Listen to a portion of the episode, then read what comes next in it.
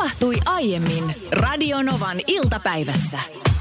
Tiedätkö Anssi, kun on sellaisia tiettyjä asioita ihmisellä esimerkiksi niin kuin aamulla, millä tavalla saa aamunsa auvoisesti liikkeelle. Semmoinen tietty aamun autuus. Et joillakin se voi olla se, että pitää saada nukkua pitkään tai loikoilla vaikka sängyssä, sängyssä pitkään. Ja joillekin se voi olla se höyryävä kahvikuppi tai joku. Niin mikä se sulla on se aamun autuus?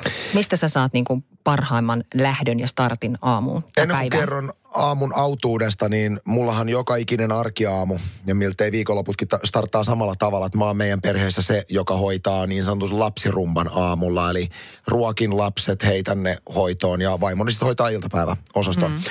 Niin äh, mulle se autuus tulee siitä, että 15 minuuttia ennen kuin mä apinalauman nostan kirkumaan, niin ihan puhtaasti plärään gännykkää yksinäni ja juon kahveen. Semmoinen ennen meihemiä, semmoinen tyyntä myrskyn edellä. Kuulostaa hyvältä ja nimenomaan menee tuohon kategoriaan aamun autuus. Arvas, mikä mulla oli tänään. No, Pyllygrilli. pyllygrilli. No niin, nyt tästä tulee hyvä lähetys. Mä tiedän sen nyt jo. Mikä on pyllygrilli? Eikö sä tiedä, mikä on pyllygrilli? En. Se, oh, se ihana tunne, kun siis on ollut aika kiireinen aamu ja menee autoon. Mä lähden aikaisin aamulla autolla liikkeelle. Ja sen, kun sä laitat sen istuinlämmittimen päälle ja se ihana lämpö alkaa tulla tuolta pakaroiden läpi sinne alaselkään ja sitten se sieltä valuu tonne koko kroppaan. Se on aamun autuus. Mä tykkään pyllygrillistä silloin, kun on oikein kylmää, mutta usein se luo semmoisen ahdistavan tunteen autossa, jos, jos on liian kuuma pylly. Ja senhän voi polttaa sinulla on myös. keskimäärinkin kuumempi pylly kuin minulla, että ymmärrän. Eilen oli puhetta siitä, kuinka meidän firman viikonloppuvirkistysreissu on peruuntunut tämän koronatilanteen takia. Ja tietysti aika monelle se oli suuri pettymys, koska tätä on nyt odotettu tässä koko alkuvuosi, tätä reissua. Ehkä tätä ö, niin kuin meidän yrityksen yhteisen reissun odotusarvoa on lisännyt se, että, että meillä ei ole moneen vuoteen ollut mitään tämmöistä niin kuin isompaa yhteistä, koko firman yhteistä, missä niin kuin ollaan kimpassa mm. ja juhlitaan sit onnistumisia, mitä on tullut. Niin tämä on ollut tosi monelle työntekijälle iso pettymys, kun tätä on niin paljon odotettu, mutta hei, minkäs koronavirukselle voi. Niin, ja tämä ei nyt mitenkään ole tavatonta, koska tässä ajassa nyt aika moni on joutunut joko perumaan omia lomamatkojaan tai sitten ne on vaan peruuntuneet. Ja pettymys on suurta. Plus tietysti siihen se rahanmeno, että ei sekään nyt ole kauhean kiva juttu, että on maksettu etukäteen lomareissuista ja sitten ne menee Kankkulan kaivoon. Kyllä mä väitän, että aika monella, joka on tällä hetkellä kuulolla, niin on ollut tilanne, että jollain tavalla esimerkiksi tämä koronavirus homma on vaikuttanut siihen, että on tullut pettymyksiä. Mm. Pettymyksien klaaraaminen, se onkin vaikea juttu, että kun sulla elämässä tulee isompi tai pienempi pettymys, niin miten sä sen hetken jälkeen, kun se pettymys on tullut, niin miten sä etenet niin, että sä pystyt sen pettymyksen tunteen minimoimaan. Rajataan tämä keskustelu nyt semmoiseen niin kuin vähän kevyempiin pettymyksiin, eikä mihinkään niin kuin traagisiin pettymyksiin. Mä oon yrittänyt elämässäni ihan ok menestyksellä. Mä tiedän, että saattaa kuulostaa jollekin vähän silleen pudistelee päätä, että mitäs nyt siellä. Mutta mä oon itse onnistunut tämmöisessä ajatuksessa, kun tulee pettymyksiä. Käytän nyt esimerkki. Sain todella typerästi typerästi omasta ajokäyttäytymistäni, kun ajoin kahdeksan kilometrin ylinopeutta siinä oli, tai, tai, taisi olla kompensoiti itse asiassa mukana. Mutta joka tapauksessa niin kahdeksan kilsaa ylinopeutta, niin tuli 170 euron sakot. Hmm. Pikkasen, tiedätkö, aivan tyhjä tieosuus. Siellä ei ollut ketään. Aamulla lähdet aikasi hotellilla, hotellilta ja saat siitä 170. Siinä tulee ensimmäinen semmoinen fiilis, että niin kuin aivan turhaa 170 euroa. Niin tatti otsassa on mojova. Mutta mulla on tämmöinen ajatus, mitä mä pyrin käyttämään aina kun tulee joku pettymys. Ja, ja mä saan ainakin käännettyä aivoni yleensä siihen asentoon, että se ei enää häiritse. Nimittäin mä ajattelen tämmöisiä negatiivisia yllätyksiä elämäverona. Elämävero. Ja, ja mä perustan tämän ajatuksen siihen, että mä ajattelen, että jokaisella ihmisellä sulla on elämävero maksettavana. Ja elämävero on tämmöisiä ylimääräisiä negatiivisia juttuja, mitä sulla tulee elämän varrelle. Sä et voi välttyä niiltä. Niitä tulee ennemmin tai myöhemmin. Ja ne kuuluu sun elämään jossain vaiheessa. Ja tämmöinen niin pikkujuttu, että 170 euroa kahdeksan kilsan ylinopeudesta, niin mä yritän tosi nopeasti ajatella, että okei, tää vaan nyt, tää kuuluu mun elämäveroon, mä hoidan tämän pois ja jatkan elämään ja unohdan sen. Ja jotenkin tällä tosi absurdilla ajatuksella mä onnistun saamaan sen ärsytyksen pois, koska mä oon jotenkin laskenut, että tämä kuuluu minun elämäni veroihin, jotka minun on jossain vaiheessa elämääni maksettava. Tämä ei ole mitenkään niin ylimääräistä silleen, vaan näitä vaan elämässä tulee piste. Onko sä jollain tavalla budjetoinut sun elämäverotilille tietyn prosentuaalisen ö, summan? En vaan, se on, se on enemmän tai vähemmän. Ah, okei, okay, niin just.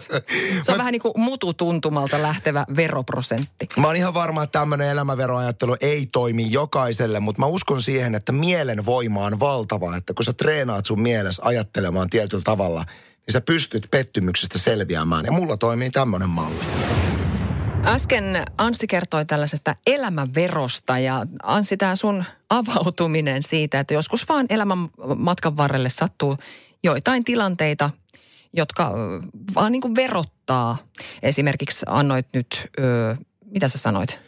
Sä sanoit siitä... Mä käytin esimerkkinä vaan mm. sitä, että kun tulee just tämmöinen aivan täysin typerä ylimääräinen niin. kustannus tyyliin, että ajat kahdeksan kilometrin ylinopeutta niin kuin ohi tolpan ja välähtää ja näin. Tai sitten just tämä yksi esimerkki, että sulla on lupa parkkeerata sun työpaikan parkkikselle, kun sulla on se parkkilupa. No hupsista parkkilupa tippunut sinne ja auton jalkatilaan ja sitten tulee joku parkkifirma ja antaa sille 60 lasku, niin sitten tulee vähän semmoinen, että No niin. Mut niin, sit tavallaan jotenkin... turhasta, mutta sitten kuitenkin sitä on turha jäädä Mut hirveästi. Kun näin tulee elämässä, niille ei voi mitään. Mutta tämä on nyt suututtanut esimerkiksi RK-nimimerkin taakse kätkeytyvän henkilö, joka kirjoittaa näin. Elämäpä olikin ainoa asia, kun mietin, että mistä en vielä maksa veroja. Kiitos Anssi, kun pilasit päiväni, sinulta se onnistuu aina niin helposti. RK on ihan mun yksi lempari kuuntelijoita, koska hän on siis Radionovan iltapäivän ykkösheitteri. Aha, hän... Kyllä, siis ohjelmalla on faneja, mutta on myöskin heittereitä. RK on siis koko meidän niin kuin heitteriryhmän puheenjohtaja. Että hän luotsaa, luotsaa niin kuin joukkoja tässä niin kuin vihaamisen saralla. Että. No niin, siinähän, no Joo. no tämä olikin sitten meni siihen, siihen kategoriaan hyvin tämä viesti. Kati puolestaan kirjoittaa, että Anssi puhuit elämän verosta. Mie varmaan sitten makselen tuota veroa edellistenkin sukupolvien ajalta. Otetaan sitten vielä Suvilta tämmöinen ihan positiivinen viesti. Hepsan keikkaa. Voi Anssi, miten hieno systeemi käsitellä arkisia pettymyksiä. Tiedän monia, joiden kannattaisi ajatella tuolla tavoin.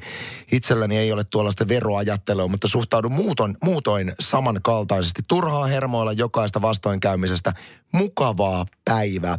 Kyllä mä uskon, että mikä ikinä se ihmisen tapa on käsitellä pettymyksiä, niin sä pystyt treenaamaan sun mieltä niin, että, että jokainen pieni vastoinkäyminen ei tunnu niin valtavan isolta. Että pitää vaan löytää se oma tapansa siihen.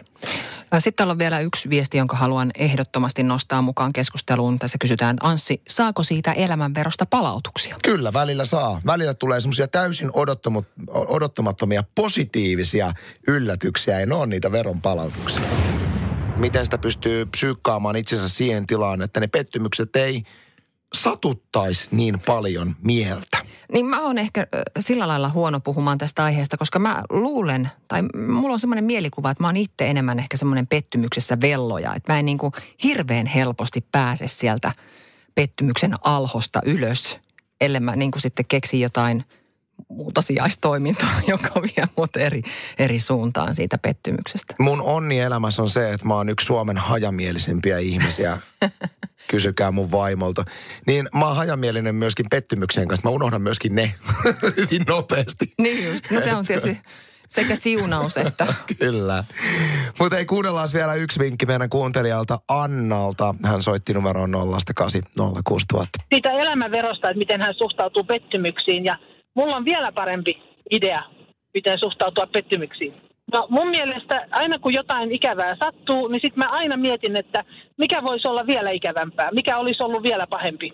Ja sitten se jotenkin usein menee mittasuhteeseen se asia. Jos vaikka jalka menee poikki, niin sitten voi ajatella, että no ei ainakaan kuollut. hyvin suomalainen tapa ajatella. Mulla ei kyllä toimisi tämmöinen, että niin kuin ajatellaan aina, että, että jos saa esimerkiksi nyt 170 ylinopeussalkot, niin ajattelee sitten, että no eipä tullut viiden tonnin. Niin, tai... Et ei se niin kuin... Niin, jos on vielä, vielä niin kuin nextille leve, levelille, eli yhden askeleen eteenpäin, niin voisiko siihen auttaa se, että sain 170 euron sakot, mutta naapuri saikin 300 euron sakot. Koska se auttaa aina. Heidi, sä oot jonkun huomion firman naisten vessasta? Anna Mä, mä oon pidemmän aikaa pohtinut tätä asiaa. Sen lisäksi, että meidän firman naisten vessasta löytyy kaksi okuluukkaista, tosin kuvan muodossa siellä seinällä tai ovessa. Hän on itse käynyt ne liimailemassa sinne. E- e- epäilemättä näin ja piirrellyt siihen myös itselleen viikset ja Puhelinnumeronsa. Niin sen lisäksi, en mä tiedä, onko, onko äh, meidän firman naisten vessassa jotenkin tyypillistä, että kaikkea on kaksin kappaleen, koska okuakin on siellä kaksin kappaleen. Äh, siellä on siis mahdollisuus vain yhdelle käydä niin kuin asioimassa, siinä vessa-asioimassa. Siellä on yksi mm. pönttö, joka on siis, ei ole missään kopissa, vaan se on nähtävillä siinä se, kop, äh, se siis pönttö. niin nähtävillä, sinä voit itse nähdä sen pöntön, kun olet yksin siellä. Joo, joo. Ei silleen, että sulla tulee, hei mä menen vessaan. Ketkä haluaa tänään, että kolme mahtuu mukaan. No se, sepä tässä ihmety, ihmetystä aiheuttaakin, koska se on niin kuin yhden hengen vessa. Mm. Ja siitä huolimatta siihen vessaan on laitettu kaksi käsienpesuallasta. Mitä tehdään kahdella käsienpesualtaalla naisten vessassa, jossa on yksi pönttö? Sä voit toisen käden pestä toisessa ja toisen käden toisessa. Mutta päteekö tähän sama juttu, että miksi naiset menee baarissakin niin porukalla vessaan? Että et onko tässä nyt sitten vessan asentajafirma niin ollut vaan se, että eikö naiset aina käy hei? Kimpassa vessassa. Kyllä ne mun mielestä käy. Pistää kaksi allasta. Tällä naisten vessalla nimenomaan näillä kahdella altaalla on käyttöä ehkä kerran tai kaksi vuodessa. Silloin kun pidetään firman pikkujoulut, jolloin etkot on täällä firman tiloissa. Siinä voi useampi nainen istua niin. Eikä kun silloin voi meikata yhtä aikaa siinä vierekkäin ja yksi olla sitten ehkä asioimassa, jos on niin joviaali, että haluaa asioida En mä, muiden. niin kuin, mä en niin kuin näe tota, että on firman pikkujoulut. Sitten yksi on siinä niin kuin hädällään se sivistuu. Ja sitten kaksi jotenkin meikkailee siinä ja sitten rupatellaan naisten juttuja. Kaikilta ei Anssi kuulu tollasta ääntä, kun ne käy vessassa. Ei miesten vessa on naisten vessa vieressä, kyllä kuuluu. Joo, mutta tämä on, tää on siis eh, minua pitkään jo askarruttanut. Et, Miksi kaksi mi- allasta, Miksi kaksi allasta, koska eihän, eihän siellä vessassa voi kuin yksi ihminen kerrallaan asioida, paitsi luk, pois lukien nämä kaksi erityistä kertaa, kun ehkä on jotkut etkot. Toi on hämmentävää. Kaksi allasta muuten mun mielestä hyvä juttu. Meillä oli kylppäriremppa tossa ja meille asennettiin siis kaksi käsienpesuallasta. Hirveän kätevä illalla, kun vaimo tekee omia juttuja siinä. Mä ymmärrän ton kotona, että se on Mut- kätevää. Mut firmassa se ei Joo, jotenkin. ei. Kuka menee työkaverin? Me lähdetäänkö nyt työkaverin kanssa vessaan? Tuossa äsken käytiin läpi jo meidän firman naisten vessa politiikka, että sieltä löytyy yksi pönttö, mutta jostain syystä kaksi käsienpesuallasta, joka on musta ihan käsittämätöntä. Juhani tosin ihan aiheellisesti huomauttaa, että eikö tilanne olisi ongelmallisempi, jos vessanpönttöjä olisi kaksi, mutta käsienpesualtaita vain yksi. Miesten vessassa tilanne on tyystin erilainen. Ensinnäkin meillä on myöskin miesten vessassa kaksi käsienpesuallasta. Täytyy muistaa vaan tähän samaan, että siellä se, se miesten vessa vetää kaksi miestä kerralla pöntöstä alas. Meillä on todella iso pönttö. Ei, kun siis siinä voi mennä kaksi miestä, eli siellä on tota, se on täysin samankokoinen kuin naisten vessa, mutta se on jaettu sillä tavalla kahteen, että siinä on vessakoppi, missä voi sitten, jos, jos haluaa niin kuin tehdä jotain isompaa, niin voi mennä sinne. Ja siellä on siellä vessakopissa on oma käsienpesuallas. Ja sitten tämän vessakopin edessä on sitten pieni pisuaari ja siinä on toinen lavuaari. Yksi asia, mikä aiheutti äsken suurta ihmetystä Heidi Suomeen ja hän ei uskonut, hänen piti käydä siis ihan tarkastamassa. Joo, kävin. Että miesten vessassa, siinä ulommassa ovessa, jonka takana on siis heti kun sen oven avaa, niin on pisuaari. Ei ole lukkoa lainkaan. Hyvin yleinen tilanne on se, että sä valitset tämän pisuaarin ja olet siinä sitten pisuaarilla suorittamassa toimenpidettä, niin ove rysähtää auki, siihen tulee sun työkaveri pesemään käsiä, eli noin 10 sentin etäisyydessä susta, kun sä oot siinä pissillä, niin sittenhän sinne jutellaan sillä tavalla niin kuin, no, mitäs Ei. Anssi? Kyllä on. Mutta siis toi on mun mielestä, mä en ole tajunnut aikaisemmin, että teille ei ole lukkoa siinä Ei ulomassa lukkoa, ovessa. ei. Niin siinähän voi tuossa on ihan vilkas käytävä. Että jos teillä, sä oot pisuaarilla Mm. ja joku työkaveri pahaa aavistamattomasti tulee sisään ja avaa sen oven Sepposen selälleen, niin siinä sä oot pissalla ja koko toimisto näkee. Pitää täysin paikkaansa. Yksi sellainen asia, mä tiedän, että tässä varmaan on monenlaisia suhtautumisia, mutta en hirveästi tykkää small talkata silloin, kun... Ymmärrän, ymmärrän. elin, jolla on lapseni tehnyt, niin on, on kädessä, niin se jotenkin, se on hirveän epämukava tilanne. Ja tosi mon, monista harrastaa, että tulee siihen peseen käsiä ja sitten aletaan puhumaan. Tiedätkö, mitäs tykkäsit me alakerran kanttiin no, lounaasta tänään? No puhutaanko no, tästä kohta? Eikö mä ymmärrän senkin, että minkä takia se, sillä puheella on pakko täyttää se epämiellyttävä tyhjyys. Ja katsotaan koko aika silmiin. Ette kai. Kyllä. Jansku kirjoittaa, että naisten vessa ei ole pelkkä tarpeiden tekopaikka, vaan neuvottelukeskus. Meidän firman naisten vessasta löytää, löytyy kahden istuttava sohva. Vessakäynnit venyvät monesti 10 tai 15 minuuttiin. Saatat kuulla oven takaa iloista kikatusta ja kova äänistä keskustelua. Kun ovi aukeaa, parlamentti on ohi. Asia käsitelty ja se jää sinne naisten vessaan. Tuo on mun mielestä aivan älyttömän hauska ajatus. Mä toivoisin, että miesten vessassa olisi myöskin, siellä voisi olla tiedäksä pehmeä sohva, PlayStation, sitten siellä voisi olla olutautomaatti. Olutautomaatti työpaikalla. Kyllä, ja Playboyn kalenteri. Ja siellä aina firman miehet olisi niin kuin miesten kesken viettäisi aikaa. No niin. Ja sovitaan, että se voisi sopia silleen, että se niin kuin vessaosio olisi sitten rajattu. Muuten se saattaisi vähän häiriintyä. No kun mä mietin, että miksi nämä asiat pitää tunkea vessaan. No hei, kysy Janskulta. Oota, mä soitan sinne.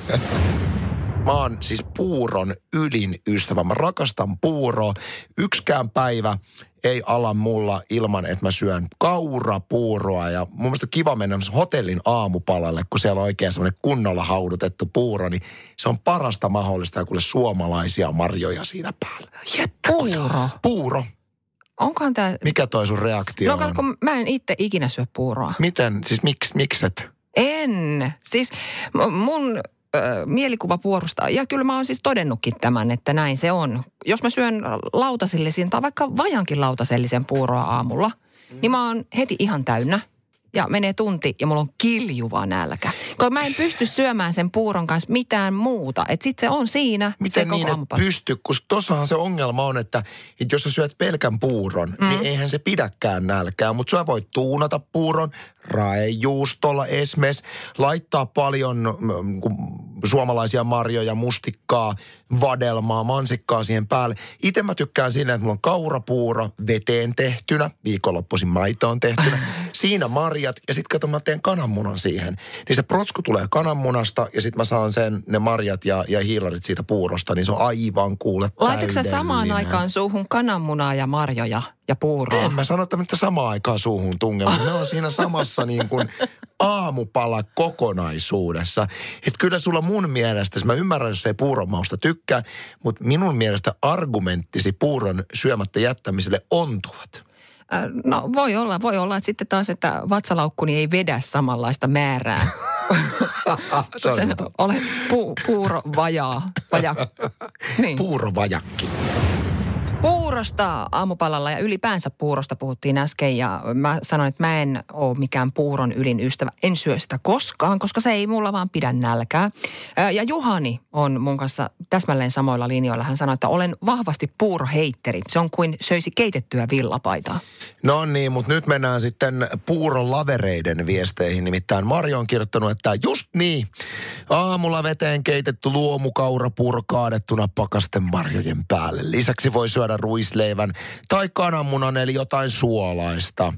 Sitten tänne tuli viesti, että Anssi, minä teen kaurapuuron niin, että laitan illalla kattilaan veden ja ryynit ja kattila jääkaappiin aamulla. Ei tarvitse kauaa keitellä, kun on hyvin hautunut puuro. Ja siis kyllähän tämän päivän trendi tuntuu myöskin tuorepuurot olevan äh, juontajaparini Niina, joka nyt lomailee, niin hän on niin kuin tuorepuurotyyppi, että hän jaksaa nähdä aina sen vaivaa, että hän tekee edellisenä iltana puuron ja hänellä on sitten semmoinen niin kuin marjaisa tuorepuuro Kyllä, niin, kyllä mä ymmärrän siinä mielessä, että mähän olen meidän perheessäkin se kummajainen ainoa, ainoa viisihenkisestä perheestä, joka ei puuroa syö ja muut sitten tykkää siitä kuin hullut puurosta. Sinä syöt suklaamuroja. En syö Missä kyllä. on, ei, mä tiedän, että sä et syö. Missä on aikuiset, jotka syö arkena suklaamuroja aamuisin? Niin, tai lutkuttaa, mitä se oli? Vanukka. Vanukka. No niin, hei ne kuuluu samaan sarjaan. Ei, ei, ei. Sä et voi sanoa, että vanukkaan lutkuttajatyypit, jotka on ihan oma porukkaansa, niin he ovat eri ryhmä kuin sitten nämä, jotka syövät lasten suklaamuroja aamupalaksi ennen töihin lähtöä. Ei, tuossa lähdettiin ihan spontaanisti vähän niin kuin vahingossakin aamupala-asioista puhumaan. Tää lähti puurosta tämä keskustelu ja tästä on tullut hirveästi viestejä muun muassa Hannelle laitto, että ää, ehdottomasti kannattaa tehdä valkuaispuuroa. Keittää puuron lisää lopuksi raakoja valkuaisia, esimerkiksi kaksi kappaletta pikkuhiljaa, mutta reippaasti sekoittain. Tulee maailman paras puuro ja tätä kananmunan lisäämistä puuroon on moni muukin suositellut. Mutta keskusteluhan lähti siirtymään tästä puurosta pikkuhiljaa suklaamuroihin. Ihmettelin tuossa äsken, että, että missä on ne aikuiset ihmiset, jotka arkena ennen työhön lähteä ottaa suklaamurot lautaselle ja lähtee suklaamuro aamupalaan luistelemaan kohti päivää. Ihmettelen syvästi, mutta tänne on ilmoittautunut muutama kuuntelija. Marika on laittanut lapa pystyssä täällä nyt viestiä numeroon 17275. Jos ja aina kun joitain muroja syön, kyllä ne on maidossa ratisevia Coco Popseja. Ikä minulla on 33 ja taloudessa ei asu lapsia, eli itselleni niitä ostan. Miestä en ole saanut vielä innostumaan niistä, kuten en suklismannastakaan. Ihmeä kyllä. Suklismanna, se on traumat jäänyt lapsuudesta, mutta mun äiti syötti mulla aina hirveän terveellisiä asioita, kun mä olin lapsia. Mä aina unelmoin, että voi kun mä saisin suklismannaa. Niin tota, sit kun mä aikuisena vihdoin, kun itsenäistyin, niin ensimmäisenä kotoa muuta, mu, muutettua, niin menin suklismanna tota, osastolle ja ostin siitä, niin ei ollut niin hyvä. No ei se varmaan sitten kuitenkin, se on se ajatus siitä. Niin, no. Mutta kyllä mä niin kun, mä en syö Coco Pops enkä muitakaan suklas, suklaisia tämmöisiä, öö, mitä nämä nyt on, muroja.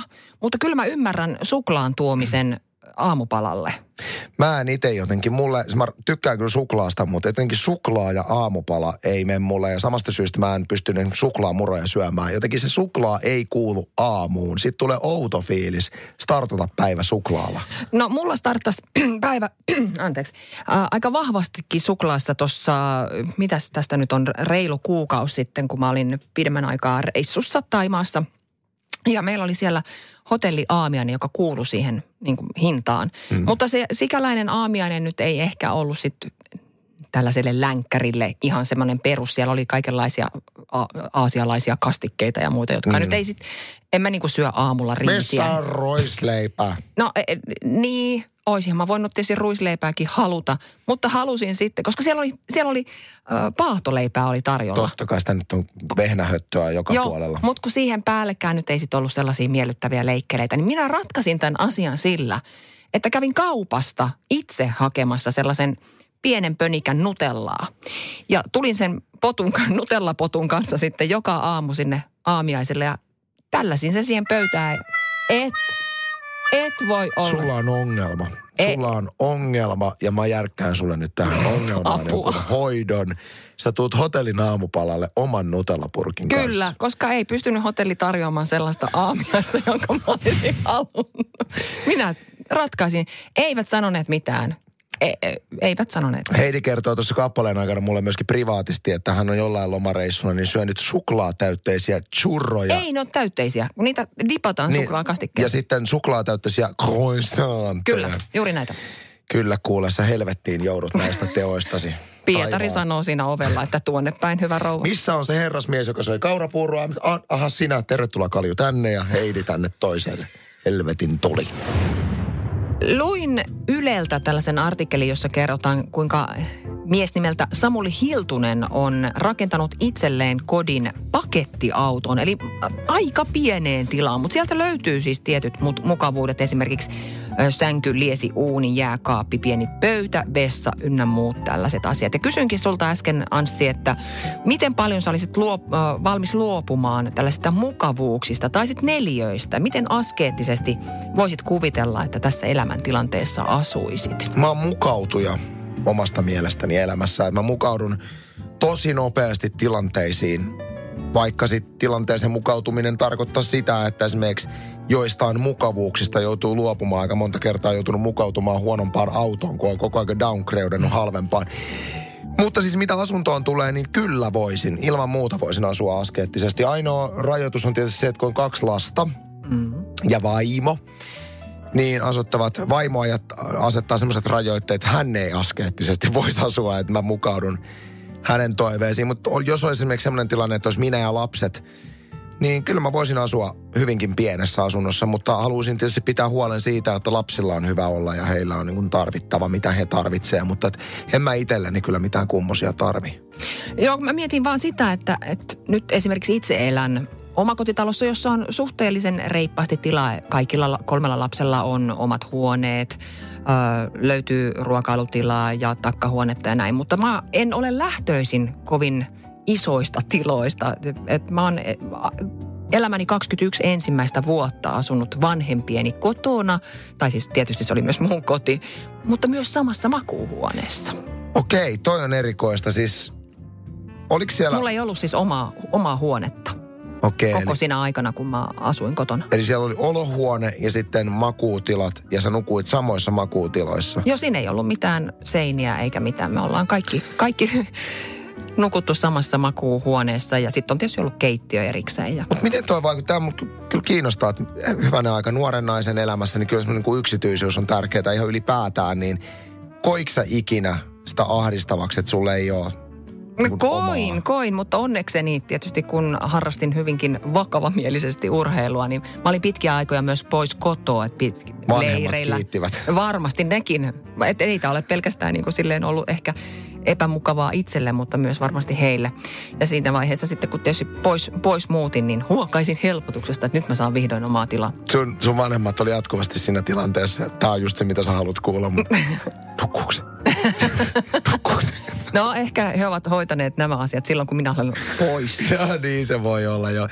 Luin tuossa myöskin uutista siitä, että esimerkiksi niin kuin pääkaupunkiseudulla tällä hetkellä joissain piireissä on aika muodikasta esimerkiksi joillekin nuorille asua tämmöisessä hotellin kaltaisessa majoituksessa. Helsingissä on muutamia yrityksiä, jotka paljon tarjoaa tämmöistä niin hotellimuotoista asumisratkaisua. Että sä voit ottaa kuukaudeksi, puoleksi vuodeksi tai vaikka pidemmäksi aikaa vähän niin kuin hotellihuoneen, missä sä asut. Hinnat oli kyllä, mitä tuossa katsottiin, niin aika suolaisia, että maksoi jotain tonnin kuussa, mutta ilmeisesti siitä, että jos pidemmäksi aikaa ottaisin, niin niistä, niitä voisi saada halvemmallakin. Mutta musta tämmöinen hotelliasuminen kyllä olisi äärimmäisen kiinnostavaa. Joo, ja tähän samaan hintaan sitten saa kyllä kaikenlaista muuta hyvää. Esimerkiksi sitten pääsee vaikka kuntosalille, että säästää sitten niissä kuntosalimaksuissa. Siellä on yhteisiä tiloja, saattaa olla esimerkiksi just täm- tämmöisiä saunatiloja tai muita, mitä ei sitten välttämättä tämmöisissä muissa, muissa asunnoissa, mihin olisi menossa vuokralle, niin ei olisi. Ja täytyy muistaa, että jos esimerkiksi nuori ihminen, nuori aikuinen elää semmoista elämää, että sä niin kuin liikut paljon paikasta toiseen, teet työtä, missä sä matkustat ja, ja et ole säännöllisesti hirveästi kotona, niin tuommoinen pieni Niin. tukikohtahan on Niin, erinomainen eikä tarvitse sillä sitoutua kovin pitkäksi aikaa. Radio Novan iltapäivä. Maanantaista torstaihin kello 14.18.